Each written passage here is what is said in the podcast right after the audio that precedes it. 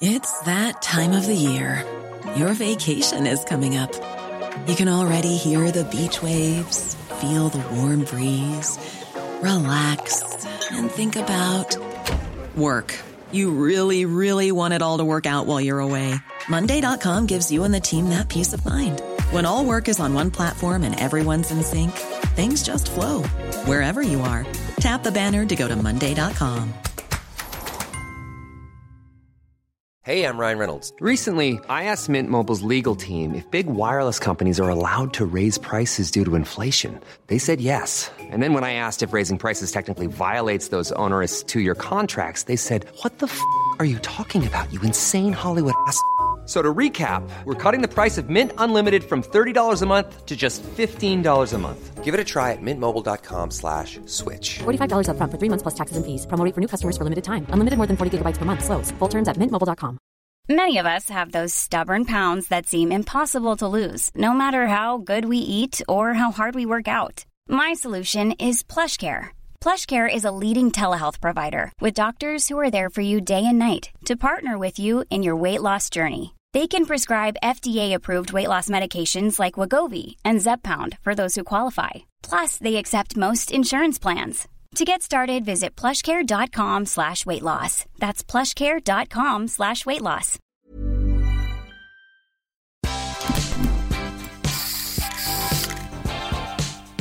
What's up, everyone? Welcome back for a brand new episode of Collider Ladies Night Pre Party with one of the stars of a new Prime Video series that I absolutely adore, Sofia Rosinsky from Paper Girls. I cannot congratulate you enough. The whole group crushes it, but you are electric as Mac in this show. Thank you. Thank you. Thank you for saying that, Perri.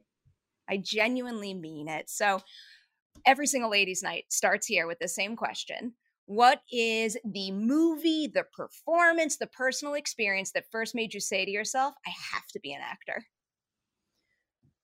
Ooh, that's a that's a good question. I'm gonna have to think about that for a second. I kind of the first thing that comes to mind is so my favorite actor on the planet is Alec Guinness.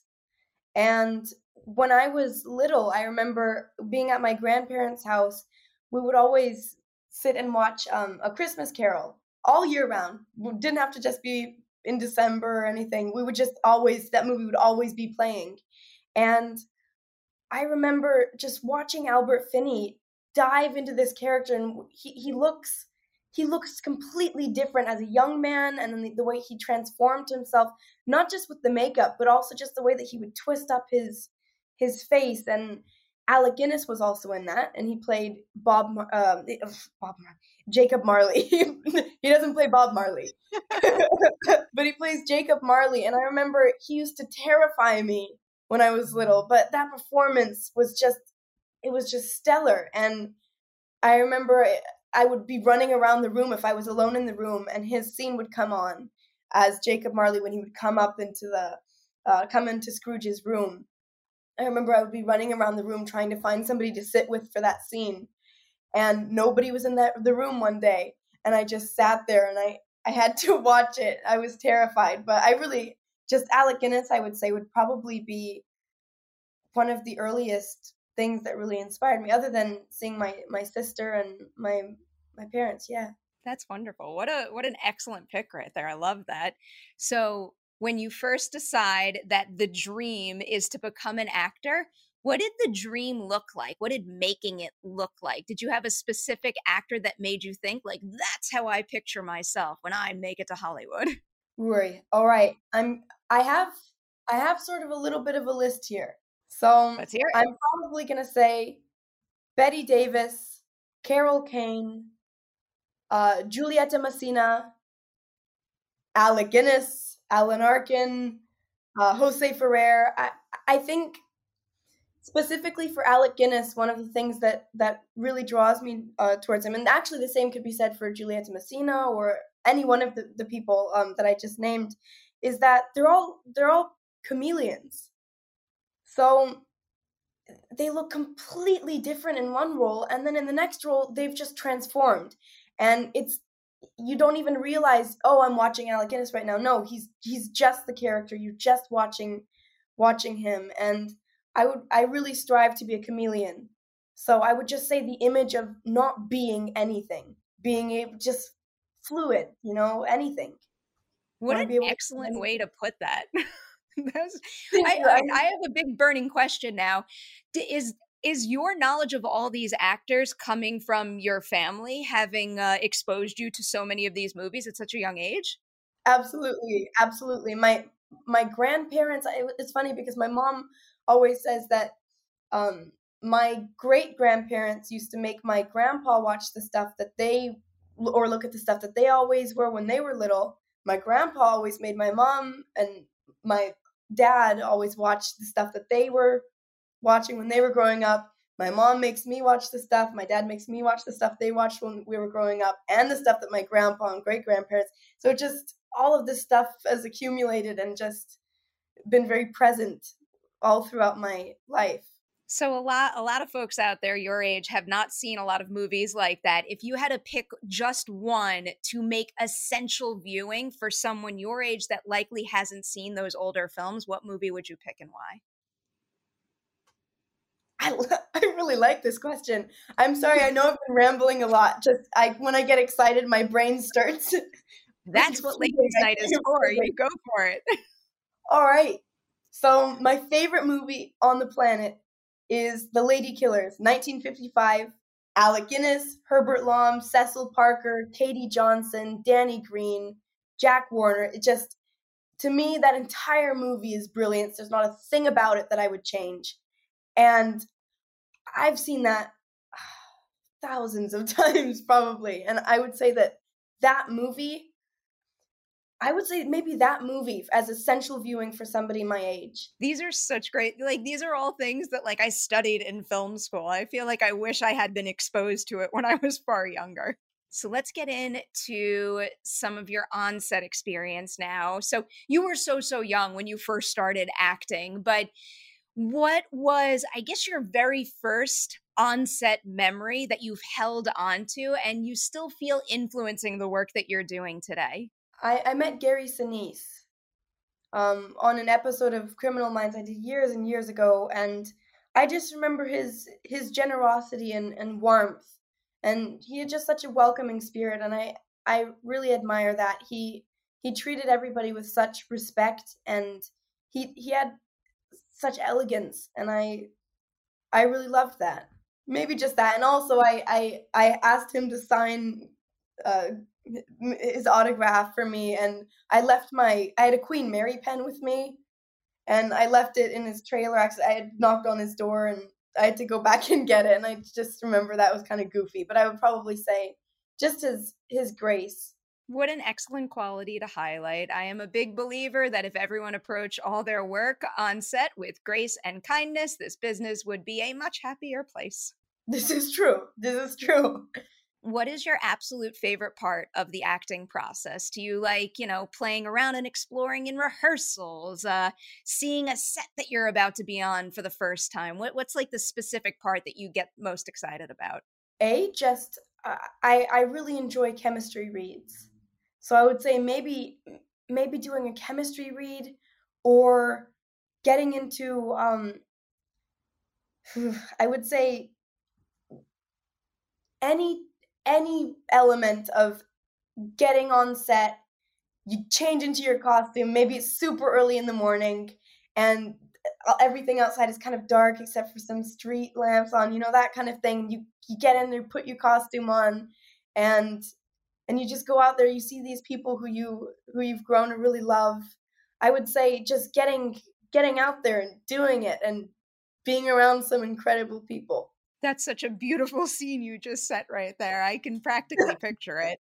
Um, before we jump into Paper Girls full force here, I know you make a lot of short films with your sister, and I've got to imagine that means that you have a wealth of behind the scenes knowledge that really comes in handy when you're just acting on a big project like that. So, what are some invaluable lessons you learned making your own shorts that you're able to apply to something like Paper Girls? i'm going to say listening i think listening is is vital to to keeping things running smoothly and keeping things positive and and creating a really open and nice environment, just listening. Somebody has something to say, you know, hear them out. And oftentimes it'll be something that will drastically improve whatever you were trying to accomplish. So I would say probably that, as well as making sure you're drinking water. Don't get dehydrated. Make it sure sounds so simple and basic. I am the absolute worst at that. And I've had so many people say, like, water is the most important thing. Meanwhile, I have a body that is just like practically made of of like coffee and Red Bull. what about when it comes to the crew, the the different jobs on the crew? Is is there any particular job with the shorts that you're making with your sister that you know you hope give you the opportunity to learn more about a specific behind the scenes job? Oh yeah. I immediately what comes to mind is the props department and set decoration. I I'm just amazed at what they pull off in such a short amount of time. As well as of course cinematography, lighting, definitely. Sound, I would really love to dive in and learn more about sound and that's that to me when I'm if I'm watching something it's it's such an underappreciated um part of of film. If if you're watching something, it's funny when it's good sound, you never notice it, but when it's bad sound, it's all you can think about when you're watching it. And I just think that that's such an interesting balance. So really, just any any one of those. The sound combo with the score on Paper Girls is just absolutely perfect. You just like it enhances the atmosphere, and when the theme kicks in, you get chills every time. totally. Yeah, I think they that was they did an amazing job and the soundtrack is so unique and and sparkling. I literally just got the soundtrack in my email and I cannot wait to keep listening over and over and over. so, backing up with Paper Girls to the audition phase, what would you say is the biggest difference between how you pictured Mac when you went in for the first audition to who she became in the final show? Well, I would say the Mac that I sort of presented in the audition was she was she didn't have exactly the same sprightly up actively sort of aggressive energy that I I brought in the show. In the Mac in the audition was a lot straighter, flatter, straightforward, kind of dead dead-eyed stare sort of Mac. And in the show, she seems to have a bit more of, you know, kind of up in arms, getting out, throwing stuff at people sort of thing. You know, so I, th- I think that that's probably the big difference. I definitely understand going that route for the audition, but I'm so glad you changed it because some of the biggest delights in this series is when like you get those like random bursts of personality from her and it just like lights up a scene. Thank you. All right. How about when it comes to the idea of adapting, like bringing the source material to screen? Because you want to you want to be able to honor really great source material, but it's always really exciting with an adaptation to see how a character evolves through the interpretation of a creator, like an actor. So, what is something from the comics that you really wanted to hold tight to, but then also what's something you wanted to do to make this Mac your own? Well, I'll start by saying the comic book Mac I love her dearly, and I really hope that I did her justice. And I I tried to I kind of gave sort of comic book Mac with my twist on her. Um, I'm trying to think of something that I can pinpoint in specific about about her. I know that I know that they're they have their differences, but I'm trying to think of one that I can actually point to. Um, I would say maybe just her maybe her interactions with the other girls just the way the way she interacts with the other girls i feel like there there are some slight differences and some similarities as the way that the mac comic book mac interacted with the comic book paper girls. But i can't it's hard for me I, to actually find one specific thing though. Crud I mean, uh, just it, it being a different feel even still counts, like a like a different like tone and that kind of quality to the character. Right. Maybe maybe then in that case it would be maybe she's trying to play things down a little bit more. My my interpretation, maybe she's just kind of trying to keep her head down a little bit more than comic book Mac, who was very much reacting to everything that's happening to her and a- allowing it to um, fully affect her on the spot.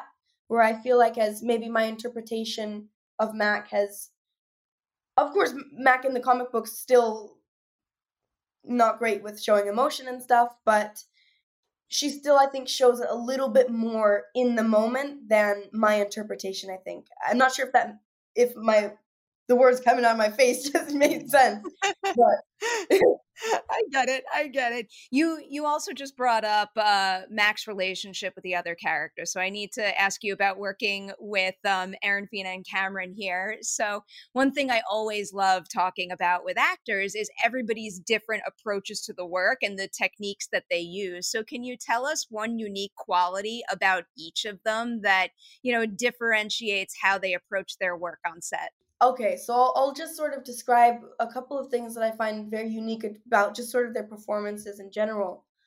I think that, for instance, Camryn, um, she actually reminds me the the song "Stepping Out" reminds me reminds me of her. She just gets this twinkle in her eyes, and she's like a she's like a sprite, you know, like a like a fairy. She's she brings such a specific, sparkling, bubbling kind of energy and not only offset but also to tiffany she brings this same same light inside of her that just keeps you transfixed and i would say just her allowing this inner light that she has just to sh- it just shines through her face it's just i would say just by her allowing that to come through that's something that i think is quite unique she doesn't try to push that aside or anything.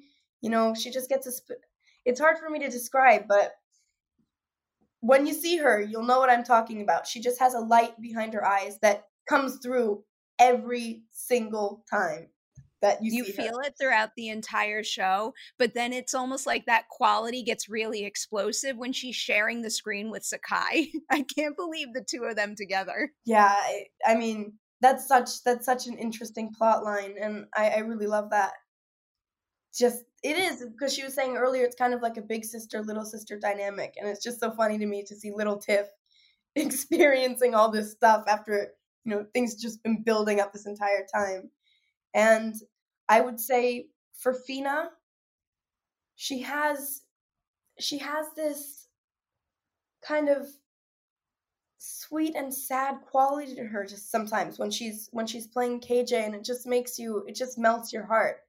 And yet she's so she's so protective and she's so strong and she doesn't even she doesn't even realize that. And just seeing her go through all of these emotions just you can see it happening and it's it's really beautiful. And I would say just just by that sweet sadness that she brings to KJ, I would say that's something that you so unique. You know, haven't seen that before. Just bringing something to such a an unusual and beautiful character, and yet there's this melancholiness to her, and yet when she smiles, you feel completely warm. And for Riley, I would say she keeps things she she can be so calm and cool and then for instance when she's leaving the house and she goes like that at, after she's talking to her mom that's just you really you're really rooting for her and she'll she'll be in a moment or something she'll be listening to something and then she'll suddenly crack a smile like that and i just think that that's that's the coolest thing just to see something quickly you see just a quick spark inside of her and it's adorable it's really wonderful I totally just called Riley Erin earlier, didn't I? Yeah. I went through all of San Diego Comic Con without doing that, but I saved it for the week after. no, I, right. a lot of names. It's a lot of names. So now for you specifically, Mac's expressions and her specific line delivery throughout this show are just like they're priceless and they feel so specific to you. So I can't help but wonder how much of that is scripted and how much of that is you finding exactly what you want to do on the spot. Well, I'll start by saying the script and the comic books are just such a they're such a wonderful blueprint, you know. You already have this this beautifully developed character and it's I was just honored that I would be able to bring her to life. Um I would say we were allowed to improvise quite a bit on set and everything. So I would say, okay, for instance, um, the scene I know it's in the trailer when Riley and I are standing outside of the the tech store, and I say that she did give you that rad shirt. I added on which says "dumb" on it, so I I improvised that, and then Riley hits right back, right back at me with, "Well, it is her shirt." So that that was all improvised, and I think it was. I really take my hat off to production. They they they let us experiment and they let us react and work off each other and I I'm really happy that they did. And I would say just as far as expressions and stuff I my face is always moving, I think, and it's always doing something weird even if I don't I know um sometimes I move my mouth around a lot and it looks like I an old man moving his dentures around in his mouth and that's just maybe not maybe not the best facial movement, but I would say a lot of that just happens. You know, I was brought up in the Meisner technique, so just living truthfully under imaginary circumstances, just reacting organically and naturally, and I, those things just happen, I guess. It works like exceptionally well here. How how many of those f bombs are scripted? Oh boy, I'll tell you, I don't use bad language in in real life. And when I, I remember when I was auditioning, I was reading through the sides and I was at my grandpa's house, and he, to say the least, he's not a huge fan of bad language. And I remember taping the audition, and I could hear him walking out outside of the door, walking down the hallway, and I would try to be quieter on when I would be approaching an F word or something like that. I not many of them I improvised, I don't think. Not many F words, no. For someone who doesn't use bad words in real life, you you really know how to work with them in in a scene. Spot on delivery there. Um, I have to let you go soon. So before we do that, I'm going to put up the spoiler warning for our viewers so you could talk about a couple things a little more freely here. So the first thing that I wanted to follow up on is um, when we had our Comic Con conversation, we were talking about the value of a good scene partner. And Fina had said that you were the scene partner she needed during a scene that was too spoilery for us to talk about. Do you happen to know what scene that was? I believe I know which scene she was talking about. If I, I'm I'm allowed to say it now, right? You could say whatever you want. If someone's still here, they've seen all of Paper Girls. Okay. So I believe I could be wrong, I could be wrong now, but I don't think so. Like monk. Um, I, I believe that she was referring to the scene on the motorbike, uh, with Mac and KJ, or the scene in the. No, yeah, I think that I think that that's the one that she was referring to. Um, where KJ has come and she's sort of rescued Mac, and they're on the motorbike headed back to Larry's farm because and Mac had to leave her brother and so I think that's that's the scene that she was referring to there. And Fina just did a, a marvelous job. She did a marvelous job. I hope you know how exceptional you are in that scene, especially because there, there's a really long shot of you that requires, in a single shot, like a complete emotional transformation. And you do that quite beautifully. Thank you. Thank you. All right. So, looking ahead a little bit, I know you don't really know what's to come, but just to kind of play around and theorize a little bit, what is something you think Mac learns in season one or a new quality that she gains that you would be especially excited to get to play with for the first time in season two? I feel that Mac's sense of humor is, is very present throughout season one, of course, and sort of until she learns certain uh, shocking news, then it sort of starts to die down a little bit as it would, you know, based on the, the news that she heard being but I would say that probably at the beginning of the series Mac is very she's very guarded and she's a she's a really tough nut to crack. But when she I'm not good I don't want to spoil anything still, I'm not sure, but when she hears of certain news, I think that shell starts to melt away a little bit because she realizes there's no point in in trying to in trying to um in trying to keep that up and trying to keep her guard up really there's there's no point. It's useless now. So i think that in one way it's very it's pretty claustrophobic for her but then at the same time it's actually quite freeing because there's no use there's no need for that. She she adapted this shell for the she adopted this shell for the environment around her at home. She has a very rough home life she's had to be very strong to survive all that. And i think that it's interesting that based on both the influences the good positive influence these girls have had on her and also just this information that she finds out she's able to let that let that go a little bit and actually explore who she wants to be and who she knows she is behind that shell. And i think just just seeing her sense of humor come through and and seeing her character change she's a beautiful arc and i i just am looking forward to exploring that hopefully I am genuinely rooting so hardcore for you, the team, and this show. I hope you all know how exceptional you are in this. This really was something else, probably one of the best new shows that I've watched in recent months. I absolutely loved it. So, Sofia, congratulations, and thank you for sharing some of your story on Ladies Night. Thank you, Perri. I hope I didn't ramble too much.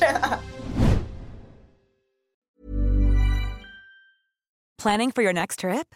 Elevate your travel style with Quince. Quince has all the jet setting essentials you'll want for your next getaway, like European linen, premium luggage options, buttery soft Italian leather bags, and so much more. And is all priced at 50 to 80% less than similar brands.